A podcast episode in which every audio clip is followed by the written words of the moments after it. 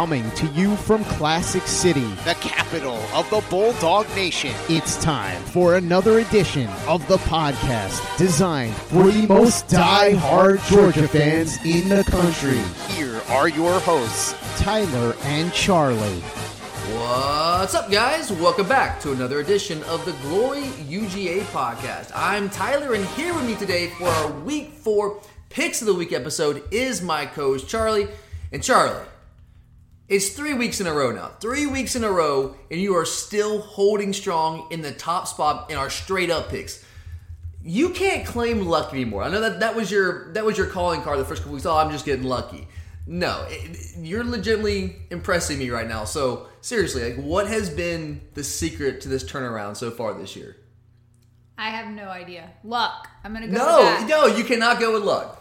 I mean, I, I, I swear to God, I, I'm picturing you right now, all off season long during this pandemic, just like curled up with football magazines, watching tape from last year, pulling up stuff on YouTube, watching Huddle. Convince me that's not what you were doing. No, absolutely not. So you're just sitting there staring at blank walls. I don't have time for that. I listen to podcasts. I don't have time for that. I listen to podcasts. You listen to football podcasts? Yeah. All off season? Ah, uh, no. But you did at least some. It seems yeah, like clearly. Some.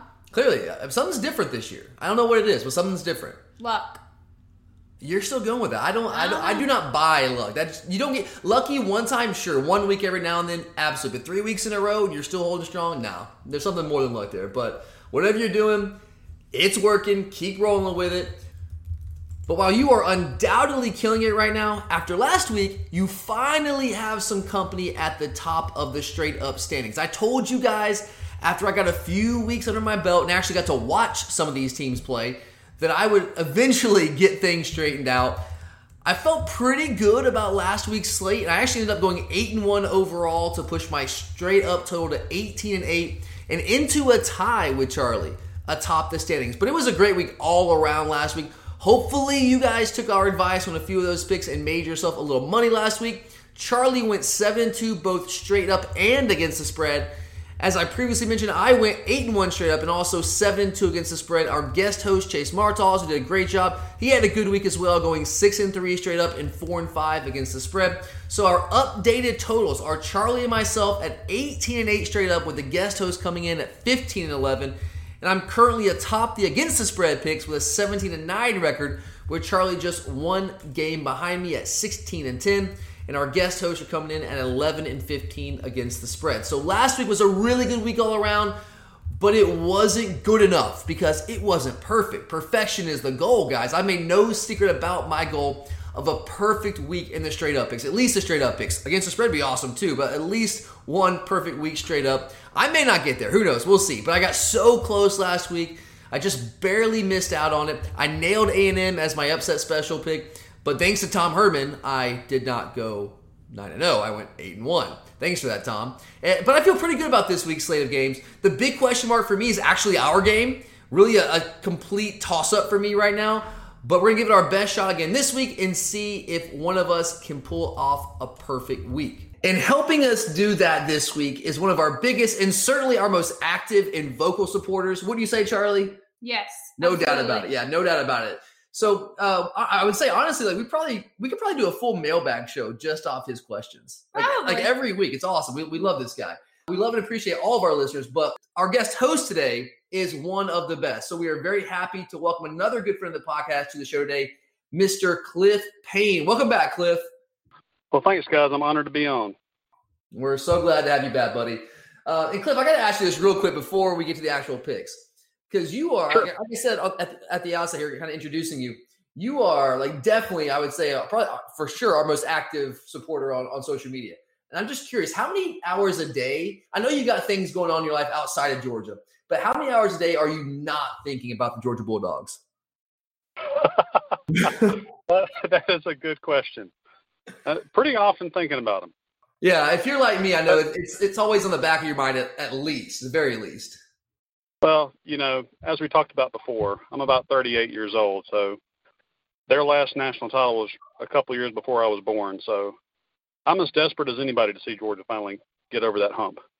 You and me both, brother. I was not alive for that. I was five. I was. I came five years after that last title, so I have literally been waiting my entire life for that. I, just, I think you have Yeah. too. So we're on the same boat there. But um, are you ready to make some picks, bud?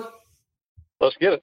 Let's do it. Charlie, what do you got? All right, we'll start with the games that have a noon kick, and even though this game would be thought of as being less important than others due to due to the time slot, I think it'll be quite interesting. And I'm talking about Auburn going to Columbia to take on the Gamecocks.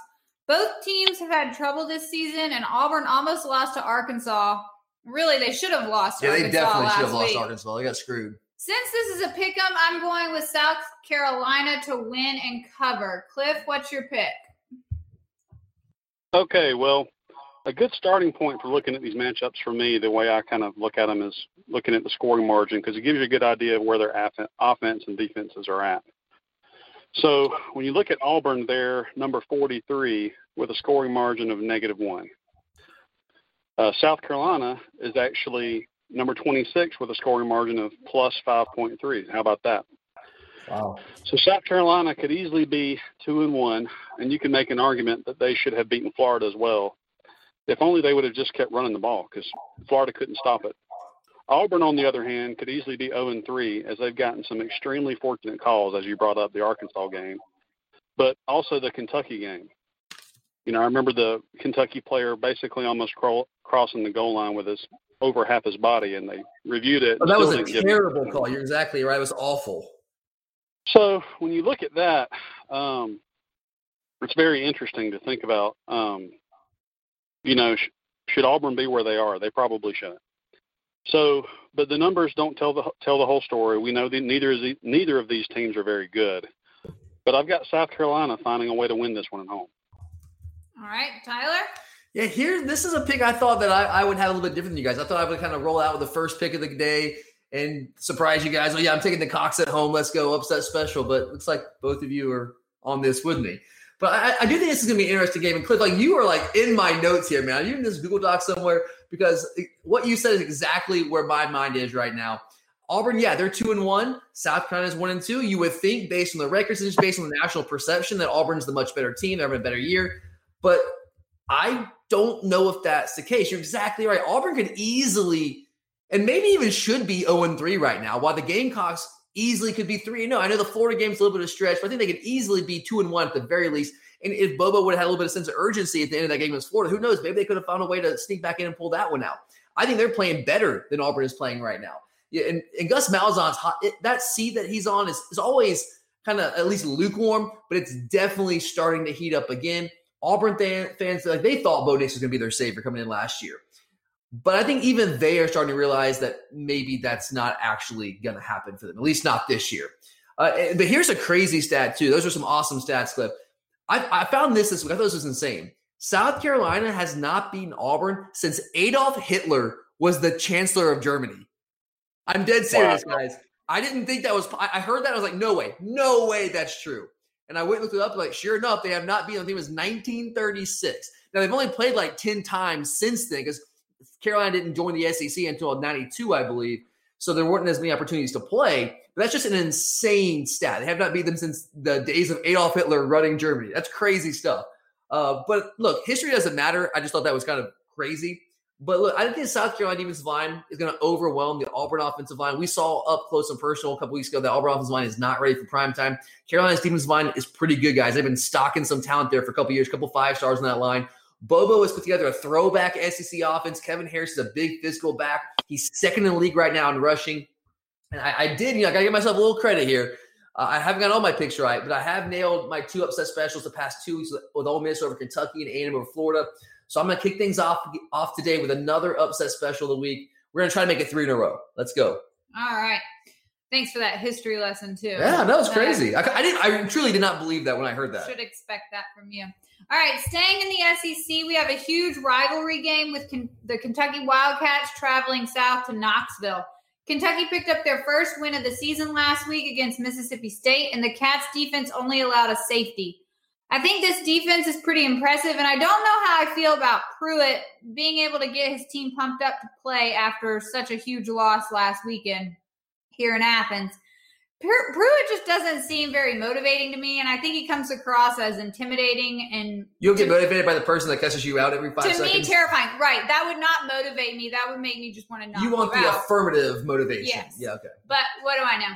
Anyways, I'm going to go with Kentucky to win and cover. Cliff?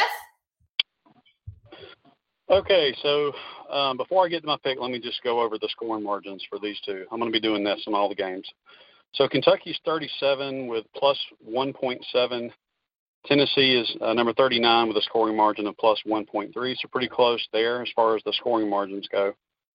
Uh, I've gone back and forth on this one, um, but to be honest, Kentucky just has had a very sloppy season. If we're being, you know, totally honest, and Tennessee is still very much in the hunt. I feel like Tennessee has more to play for, as well as it being a home game for the Vols. So I don't feel great about this one, but give me the Vols plus the points. All right. Tyler? Yeah, Cliff, I've also gone back and forth on this one as well. I- I've actually changed my pick like three different times this week. And I one of the reasons for that is I picked Kentucky before this season to win this game. Obviously, I, you can't just stick to that, but you know it's it'd be nice to have your preseason prediction be right. So I, I would love to be able to pick Kentucky here, but I just have no faith in that offense right now. They are completely one dimensional. In that one dimension, their run game isn't nearly as, as dynamic as it was last year with Lynn Bowden. The defense has been good. It's been fine. It's been solid. Like they shut out Mike Leach's air raid. I mean, I know that the Bizarro dog scored two points, but that was on a safety. That wasn't on the Kentucky defense. I think it's like this is a this is kind of a toss up game for me. The, the Kentucky defensive line isn't quite as good as ours, but it's still really good. Quinton Bohanna, I've been mentioning him a couple of times this this season. He's a really good nose guard guy. He's a really top level defensive lineman in this league. And, and you guys know, I don't think the performance of that Tennessee offensive line was a one week thing. I think that's kind of who they are. Uh, but I think this game is going to come down to which team will make more plays in the passing game. I really do. And right now, I still trust Tennessee to do more in the passing game than I do Kentucky. Guarantano's not elite, but he can make some plays. We saw that last week. Now he also has that self-destructive gene, but if he, if he can avoid that, then he can make some plays in the passing game. And Terry Wilson right now, he's 8 of 20 for 73 yards last week against Mississippi State. They won in spite of him. They didn't even have 200 yards total offense. I just don't believe in Wilson right now. And the game's also in Knoxville, whatever that's worth in the in the era of coronavirus when the stadiums are a quarter full. But give me the Vols to win this one and also cover the six. I think they can suffocate that Kentucky offense. All right. Now let's move to an ACC game with Pitt playing at Miami with the line at 10 and a half. Miami has a strong defense with a better ability to score compared to Pitt. So I'm going to pick Miami to win, but Pitt to cover. Cliff? Yeah, I'm in the same boat. Um, so Pitt is number 34 with a scoring margin of plus three. Uh, number 13, Miami is uh, 19 with a scoring margin of 11.8. Decent. Uh, Miami is going to have to get the passing game going because I will say this for Pitt, they've got a very stingy rushing defense, so I'm sure they're going to try to make Miami one dimensional, and then uh, Miami's quarterback's going to have to make some throws, and he's proven he can do it. Um, so we'll just have to see if he can do it this week. I believe he will. I see this being a close one with the Canes winning, but I don't think they cover the ten and a half. So I'm with you, with you, Charlie. All right, Tyler. Yeah, I really want to make this my second upset special of the week. I am still strongly considering Pitt, and my my actual bets that I put down this weekend, I might actually pick Pitt to win this one outright. I'm not sure yet. I haven't quite gotten there, but Miami came back down to earth last week. Uh, but Clemson's going to do that to you. We know that. But Pitt's a weird team. Like they they lo- they've lost two in a row. They but they should have lost to NC State, but they did. They lost in overtime to Boston College after a missed missed extra point. They are really good on defense. I'm talking like top five nationally good on defense. They still haven't given up 400 yards in the game yet. But Kenny Pickett that offense, they're just kind of eh, like they should be good on offense. They have pretty good players. Kenny Pickett's a senior quarterback, a veteran guy. We've been waiting on him to arrive. He's solid. He's fine. He just hasn't really turned into an elite player yet. So, like, if you look at Miami, though, I just don't think Miami's all that good. They they were really hyped up because it's Miami. People want them to be back, of course, but they hadn't really played anyone coming to that Clemson game. And then they play Clemson and they get destroyed. And you're right, Cliff. That Pitt defense is legit. Like Pat Narduzzi has them playing at a really high level right now. The problem is the reason I cannot pull the trigger on this game is I just don't trust Kenny Pickett in this kind of game right now. It's still a pretty big game for them in the ACC. So give me Miami to win, but I, I really do think with that defense, Pitt can keep it close. So I'm also going to take the Panthers to cover. All right. Staying in the ACC, well, kind of. So the Fighting Irish are this hosting, is the ACC this year. Well, but eh. So The Fighting Irish are hosting Louisville on Saturday, and I'm not gonna lie, I, I know Notre Dame joined the ACC for this season so they could actually play football, but I haven't paid any attention to them. Well, they didn't play for like three weeks because of Right. COVID issues. I know, but still, it, it hasn't even been on my radar. But when I was doing my research, I saw that the Irish allowed FSU to score 26 points. At first, I was thinking most of those would be like mop up duty, you know, third, fourth quarter. But no, the Irish allowed the Seminoles to score 17 points in the first quarter. Obviously, the Notre Dame defense got it under control, but I don't know. I'm just not. I made a little I'm money not off that. impressed. I, I had I had FSU plus the points. I'm not impressed, but I will pick Notre Dame to win and cover this weekend. Cliff? Okay, so uh, Louisville is 50 with a scoring margin of negative 5.2. As far as their scoring margin, they're ranked uh, 50 in that category. Um, not great. Uh, number four, Notre Dame is number three with a scoring margin of 27.3. So very good. Um, so they're a pretty balanced team. That's what that tells you. Uh, Louisville just got blown out by Georgia Tech and turned the ball over a lot. Notre Dame usually is a very disciplined team and doesn't beat itself. That's not the only reason this is a mismatch, though. Um, I will say this, though 17 points is a lot of points. And Notre Dame uh, didn't impress me, uh, like you pointed out, against a terrible Florida State bunch, let's be honest. Notre Dame wins, but doesn't cover the 17. All right, Tyler? Yeah, I, I think I'm with you guys here. I, I'm I'm not giving up on Louisville yet. Like their defense isn't good, but uh, it's not as bad as some make it out to be. They're actually 33rd nationally. I know there's only 70 what 76 teams playing right now, so they're about middle of the pack. Their problem more than anything has been turnovers. I watched every almost every single snap of that Louisville Georgia Tech game, and God, that one sucked. I just was not happy to see that. Plus, I, yeah, never want to see Tech win, and I I love to bet against Tech whenever I can. For the past couple years, it's been like the bank of Georgia Tech for me, but not so much Friday. I, I, lost a little money on that one. I won some money with, a Florida State pick, but I lost a little money on Louisville. But it's whatever. It's whatever. But Louisville, like, it's just they turn the ball over. They, they've had at least two turnovers in every single game. They're 72nd out of 76 teams nationally right now in, in turnovers uh, surrendered. And Notre Dame, like Notre Dame's good. They're a good team. Probably the second best team in the ACC, at least for one year. I just don't think Ian Book at quarterback is all that dynamic. Their their run game has been really good this year with Kyren Williams and Chris Tyree, two young backs. But this Louisville offense is still explosive. Defense has some issues, but the offense is explosive when they're not turning it over. Um, so they, I, if, if they can just not turn the ball over two or three times this game, I think they can actually be in this game. Maybe not win it, but like put up a fight. So give me Notre Dame to win. I think that they'll have a little too much at home, but I'm just not sure that Notre Dame has enough firepower to completely pull away from the cards who can, can still put up some points. So I'm going to take uh, Notre Dame to win, Louisville to cover. All right. Ole Miss gave Bama a game last weekend, and this weekend Lane Kiffin is taking his team to Arkansas. With the line at minus three for Ole Miss, I'm doing it. I'm picking Arkansas to win and cover. How dare you steal my pick? I swear to God, you're stealing I'm my pick. I'm not picks. saying it's logical, but I'm picking Sam Pittman and his Hogs to pick up another win this weekend. And I have a question. Do they spell hogs like we spell dogs? I think they some people do, but I don't think it's as common as we spell dog like I would hope not, because that just looks wrong.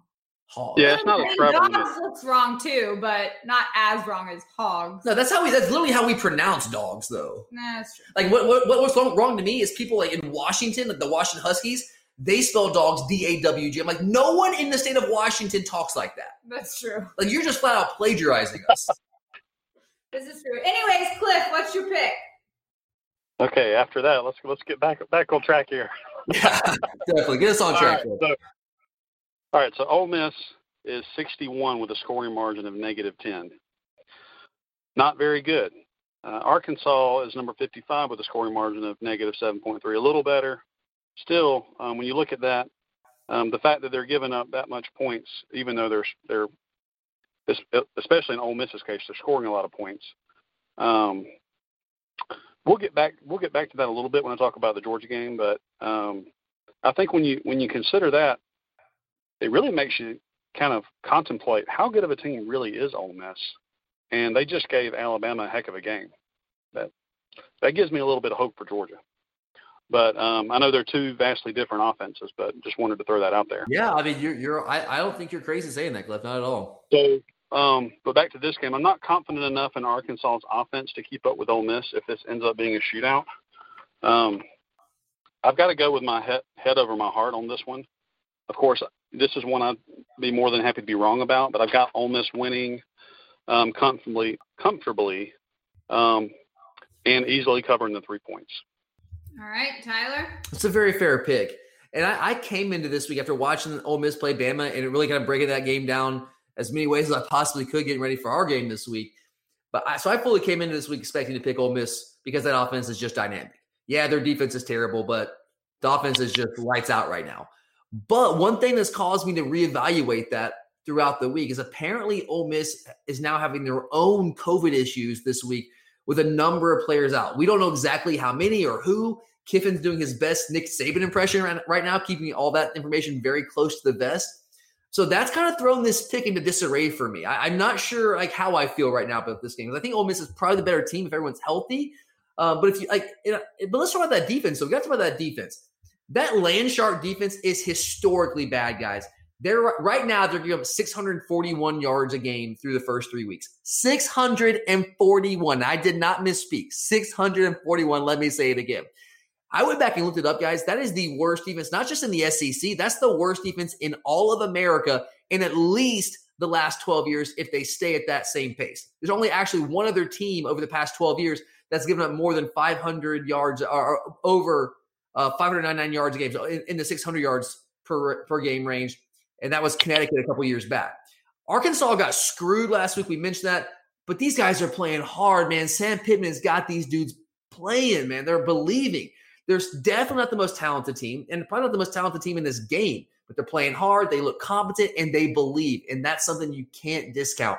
They also get running back Rakeem Boyd back this week who's a key part of that offense. If Felipe Franks can continue to play like he did last week, going for over 300 yards, I mean, that was probably the best game that guy has ever played in his life.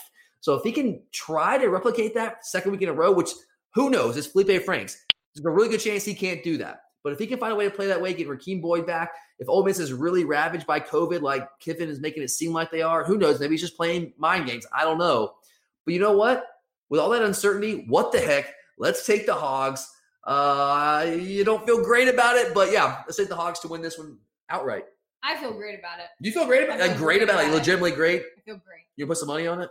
I mean, no, that that good? I don't actually bet. Oh come on, no loser. All right, Texas A&M is coming off a big win and has been preparing for Mike Leach's air raid offense this week. And after beating the best team in the SEC East last weekend, a&M has been living on cloud the what? nine. Did, I, did I get best team in the SEC? Did you try to sneak that in there? Sarcasm. Oh, okay. I didn't sense that. No. Maybe I'm just dumb. It's because everything I say is sarcastic. Yeah, that's, that's true. All right. I think Jimbo will be able to pull out a win on Saturday, but Mississippi State will cover. Cliff? Okay, so uh, number 11 Texas A&M is uh, 54 in the scoring margin with a negative 6.7. Mississippi State is 53 with a scoring margin of negative 6.3. Pretty pretty doggone close there. Yeah. Um, but when you take this into context, outside of the win over LSU, Mississippi State has really come back to earth. Uh, Texas A&M is coming off a huge huge upset. They're riding high, very confident coming into this game. Um, A&M has a stout enough defense, I believe, to keep the Bizarro Dogs' air raid attack at bay. Give me A&M and the points. All right, Tyler. Yeah, the guys, the air raid, if you've been paying attention the past couple weeks, it has been grounded, at least temporarily. Uh, the quarterback right now, like this is what we were saying last week. If you drop eight in the coverage, rush three, drop eight in the coverage, that has been the recipe to at least give that Mike Leach air raid offense some issues. I'm not saying it, it, it's it causes them to lose their mind every single time you run that, but historically, especially when he was at Washington State, Washington, Jimmy Lake, their defensive coordinator, was able to stifle that Mike Leach offense, just dropping eight in the coverage. Yeah, they had some good athletes there, but and maybe Mississippi, and maybe Texas A&M doesn't have those athletes. I don't. I mean, actually, I think the A&M defense is pretty talented. So if you if, if they're going to just follow that pattern and that trend, rush three, drop eight into coverage. Right now, the quarterbacks from Mississippi State are having a lot of trouble see, seeing the field, and I imagine A&M like they'd be really ridiculously dumb to do anything other than that because right now, over the past two games, Mississippi State has scored 14 points combined over the last two games. In fact, they have five times as many turnovers as they do touchdowns since that big win over LSU. They have 10 turnovers and only two touchdowns over the past couple of weeks. That's not going to get it done. And are they going to fix that all in one week? I mean, the more reps they get, the better they're going to become. But I just don't see all those issues being fixed in one week.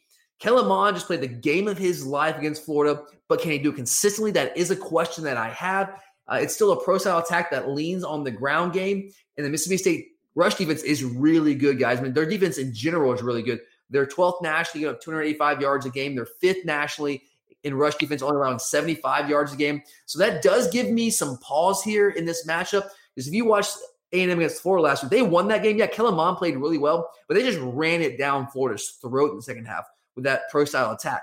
I don't know if they're going to be able to do that against Mississippi State. Actually, I don't think that they will to that degree. So this game's probably going to be put on the back of Kellen Mond. And if he plays like he did last week against Florida, then they'll be, probably still be able to go on the road and pull out this win. But we'll see. Kellen Mond, like I said, he's he's inconsistent. He, he can have games like that, but can he do it two weeks in a row, kind of like Felipe Franks?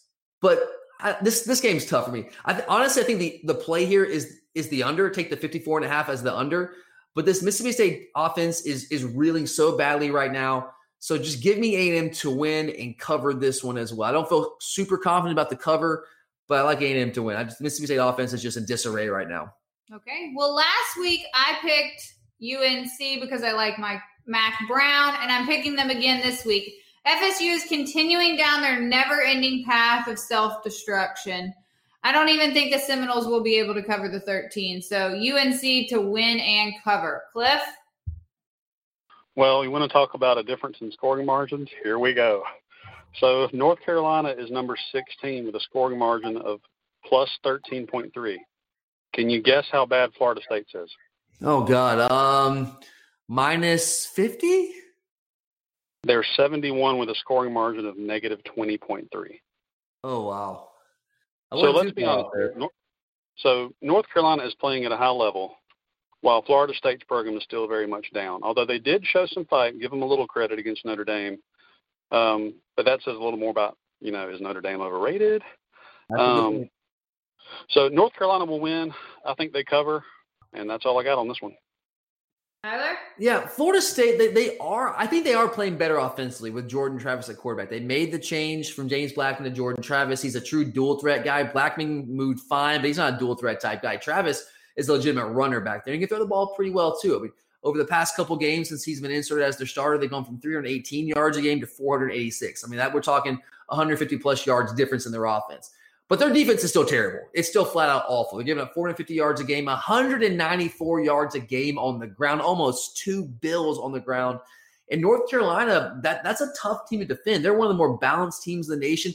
They can beat you with Sam Howell's arm. They can beat you on the ground. I mean, they just put up a 50 burger on Virginia Tech with Sam Howell th- throwing for just a little over 250 yards. He didn't have one of his better games. They didn't need him because Javonte Williams and Michael Carter on the ground, they both ran for over 100 yards. They just ran wild. They almost had 40 yards rushing as a team against uh, uh, Virginia Tech, who's traditionally a pretty good defense. So I think Williams and Carter are honestly as good of a one-two punch as any tandem in America at the running back spot. They're number eight nationally in rushing offense. And you got Sam Howell as well, and then and a great group, group of receivers. I mean, I think North Carolina has a really legitimately strong offense. They really uh, potentially borderline elite offense. Defensively, there's some questions there still, but it's Florida State good enough on offense, even with Jordan Travis at quarterback, to really make them pay. I think North Carolina wins this game. The cover is a little tougher for me to, to call because Florida State is playing better on offense, but that defense has just been such a train wreck all year long. And then I think North Carolina is a really, really dangerous offense. So give me the heels to win and also cover as well. All right. Now to the big game. Let's go. When I was making my picks yesterday, it was before we found out Nick Saban tested positive for COVID, and now he won't be coaching on. Well, you know Saturday. you can always change your pick, right? You haven't given it out yet. I know. So I'm ch- I, am changing. It. Okay, okay. I sincerely hope Nick Saban is okay. He's a pretty healthy guy. Nick that, Saban is the Terminator. He cannot yeah. die. Well, he does have that little Debbie every morning, and I'm so jealous. Does the body I well? Does the body good? To be my breakfast every morning. Well, what's stopping you? Um, guilt, ego. So I think he'll be okay. He's probably hating life right now, but I think he'll live. I think he'll be fine. Um, or he might be secretly enjoying some quiet time. No, he, Thro- he, throwing things in his house, he, breaking everything. Yeah, no. Miss Terry wants him out. Yeah. He lives. He lives to be on that football field. Originally, I was going to pick Bama to win with UGA covering, but now I'm choosing the dogs to win and cover. Cliff. I'm disappointed you didn't have Georgia to start with, Charlie, but that's okay. I know, I know, it's bad. All right. So, um, talking about scoring margins, this was interesting. So, Georgia is number four with a scoring margin of plus 23.7. Now, you would think, you know, Alabama supposedly is the more dominant team, the more exciting offense, but their scoring margin actually is not quite as good as Georgia's. Not by a lot, but it's a, it's not quite as good. So Bama is number seven with a scoring margin of 20.7. So isn't it interesting how while Georgia's offense hasn't been as exciting, you know, I'll give you that, the Dogs have outscored their opponents by a wider margin. When it comes to the scoreboard, the numbers don't lie, and Georgia has actually been more dominant overall. So my keys to the game are can Georgia apply pressure on Mac Jones without having to send extra rushers? And can the Dogs stuff the Tide's rushing attack, making them one dimensional? Hopefully, forcing Mac Jones to make a mistake here or there, and Georgia gets some turnovers, and that be the difference in the game. Um, as far as the offense goes, it's going to be about not giving Bama any extra possessions, running the ball, running the ball well, and playing clean football, which has been an issue at times, if we're being honest. And you know, from looking at these scoring margins and looking at these other games, you know, I actually have more confidence Georgia in Georgia based on the fact that if you just look at scoring margins, Ole Miss looks like a below average team. You know, in that in that category, and they took Alabama to the wire. And if if they had a, the ball go their way, a few a few more bounces go their way, they could have really pushed it to overtime or even beaten Alabama. And if they could do that with the horrendous defense that you went over earlier, Tyler, I certainly think the Dogs can beat them. Um, now Stetson Bennett's going to have to play well, but I don't think he has to be a world beater either. I think he just has to play within himself, make good decisions, throw the ball, throw the ball accurately, not try to force things. And if the offensive line shows up and plays like they did against Auburn, um, that's going to be big too. But we'll just have to wait and see. But as far as my score prediction, I've got the Dogs winning 31-21. I think they get it done and win by 10. Go Dogs. Go Dogs. Cliff, I love your confidence, man. I really do. And those are some great numbers. But everything you said there is 100% factual. And it's you really can't argue with that. I think you're spot on there. Eh, eh, but I will say this is, despite those numbers, it's still a tough one for me to gauge. I, like I said on the, on the preview show earlier in the week, I just I do think we have the narrow edge in overall talent for the first time ever in a Kirby versus Saban matchup. Not not a, a massive advantage here, but still a slight advantage in overall talent. Number one versus number two, according to 247 Composites 2020 rankings. Um, if you look at the, the defense versus offense matchup, obviously that's getting a lot of publicity this week at the number one S&P plus defense versus number one S&P plus offense. And then you have the below average Bama defense, giving up 473 yards a game, 66 nationally out of 76 teams, by the way. Six yards per play. That is the most unsaban like number I've ever heard in my life. So you get that below average Bama defense versus, I mean, um, you're right, Cliff. Maybe not exciting, but a competent Georgia offense. I, I don't think we're as bad offensively as people like to make it out to be. We're certainly not explosive, but we're still competent. 34th nationally, 420 yards a game. And, and so when, when, a game looks that evenly matched on paper, with a great offense versus a great defense, an average defense versus maybe a slightly above average offense, I think it comes down to, to, the little things and the individual matchups. That's where the game is going to be won and lost. And Cliff, you pointed out some of the key matchups. If the answer is yes to both those matchups you pointed out, can we get pressure on Mac Jones without having to bring extra guys? Can we stop their run game? If the answer is yes to both those questions, we win this game. And I think we win it by more than a touchdown if the answer is yes to both those. We'll have to find out if that ends up happening. But another matchup I really like here is Stetson Bennett has been at his best throwing to the to the middle of the field to Kearis Jackson, the tight ends, even the running backs. I mentioned this on the on the preview show. But in case you missed that, yeah, I was actually thinking about that a, a lot today. The middle of the field is going to be critical, and uh, Stetson Bennett's been brilliant. I mean, that throw he made to Tre' McKitty, I mean, that was big time. It was unbelievable.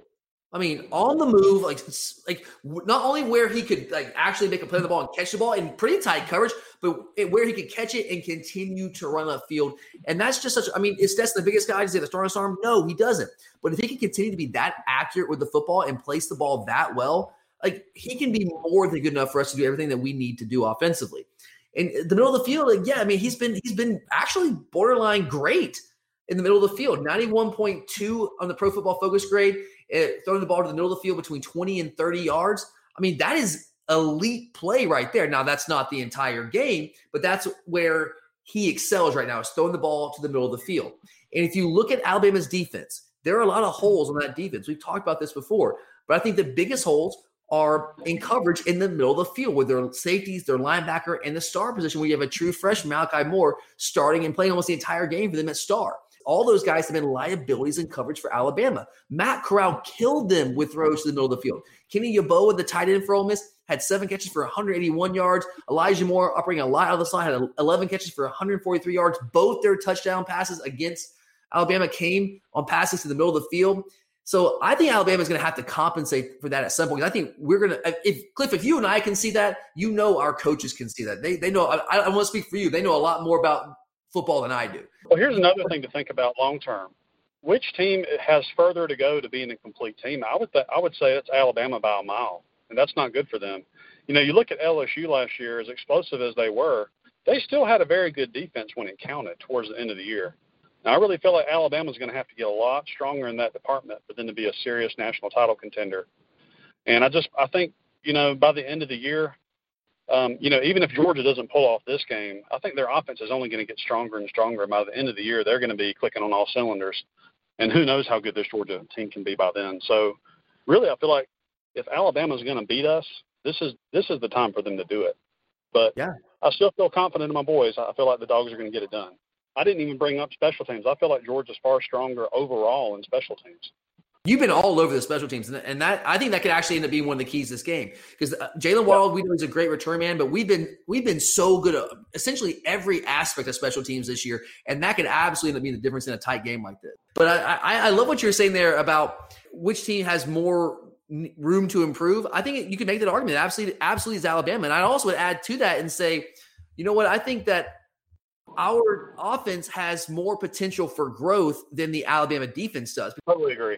Yeah, that defense, like they don't have a new coordinator. They don't have a bunch of young guys outside of Malachi Moore. They don't have a bunch of inexperience out there. They're not working in a new system like you can say for our offense. So I think our offense week by week is improving and growing. And I know that you're right. Like it's unfortunate we played them in week four. If we played them in week seven or eight, I'd feel much better about this game. But I do think that our offense is is certainly a unit that has more potential for growth than that Alabama defense. I, I mean, I know people want to just say, "Well, Ole Miss is really good. They're doing this to everybody." Yeah, they are, but A&M also put up a lot of yards on Alabama too. This is not just a, a one game thing. Ole Miss really exposed them most recently, but they haven't been particularly great all year. And, and here's and, another thing. Here's another thing to throw out, Tyler. Georgia has a lot more more uh, room to throw wrinkles out there that Alabama hasn't seen with a whole new offense and a brand new offensive coordinator. You got to think Monken's got some stuff up his sleeve he hasn't shown yet. That's another outstanding point. I, I, totally agree. Like we at this point, like we know what the Alabama defense is. Like we know what they do, and they they know maybe what Monken's done traditionally, but they don't know what mm-hmm. Monken does with this offense completely. I mean, they have three games worth of tape, but as, as long as Todd Monken's been doing this, you're exactly right. I think he's probably got some wrinkles up his sleeve that maybe they haven't seen before, and I'm very anxious to see what those are going to be. So that's a that's a great factor there.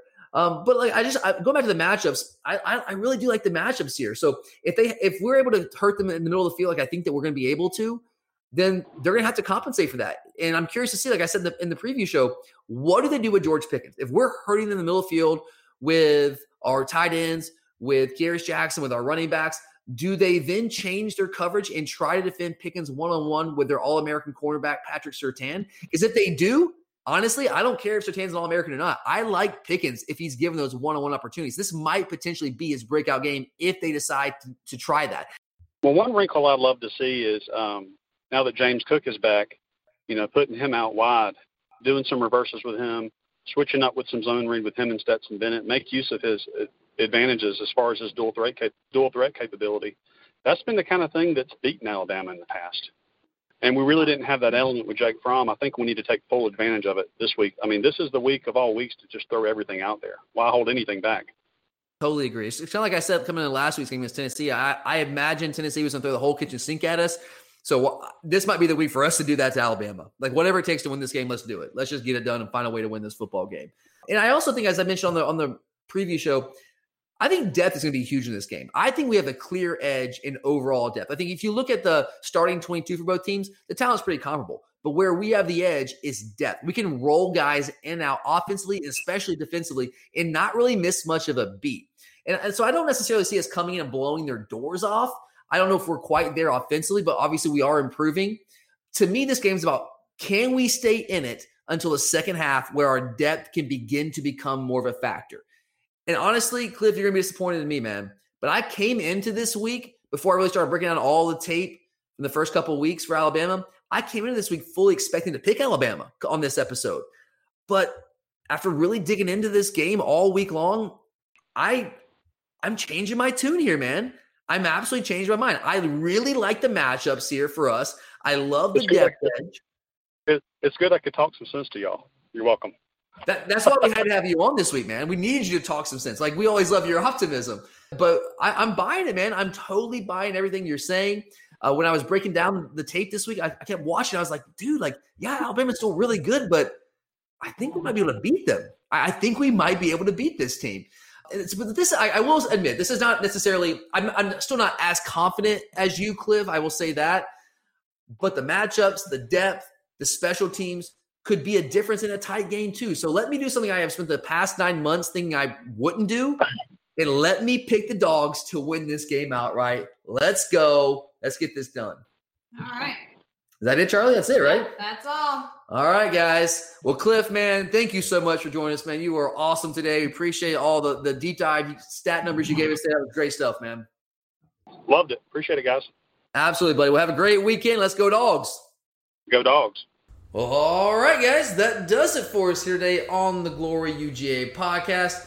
We know the stakes of this one. This is a game that many of us have been waiting years to see play out, and it's here. It is finally here. Well, let's hope it actually gets here, obviously, with the circumstances surrounding the game. From a medical standpoint, with the COVID news, that's still at least somewhat up in the air, knock on wood, but hopefully we'll be able to get this game in, and maybe, just maybe, we can get this Alabama monkey off our back and move forward the rest of the season. It's not the most important game on the schedule as far as I'm concerned. I still think the Florida game is the most important game of the schedule because we can win or lose this game as long as we don't stumble down the stretch against a team that we shouldn't lose to. If we can still beat Florida, we're still going to go to the SEC title game, win the East for the fourth consecutive year, and who knows? Probably get a rematch with Bama in the SEC title game. This is an important game from a perception standpoint, from a recruiting standpoint, all of those things. It's certainly important, but I would still say the Florida game is a little bit more important. But for this week, it is clearly the biggest matchup on the college football slate, and it might end up being the biggest regular season matchup of the entire year if the game itself lives up to the hype and both teams take care of business the rest of the way. But it's going to be awesome, guys. This is what college football is all about, and it's just awesome to have our Georgia Bulldogs in games of this magnitude. So it's going to be a lot of fun. But thanks for listening, guys. For Charlie, for Cliff, I'm Tyler, and as always, go dogs.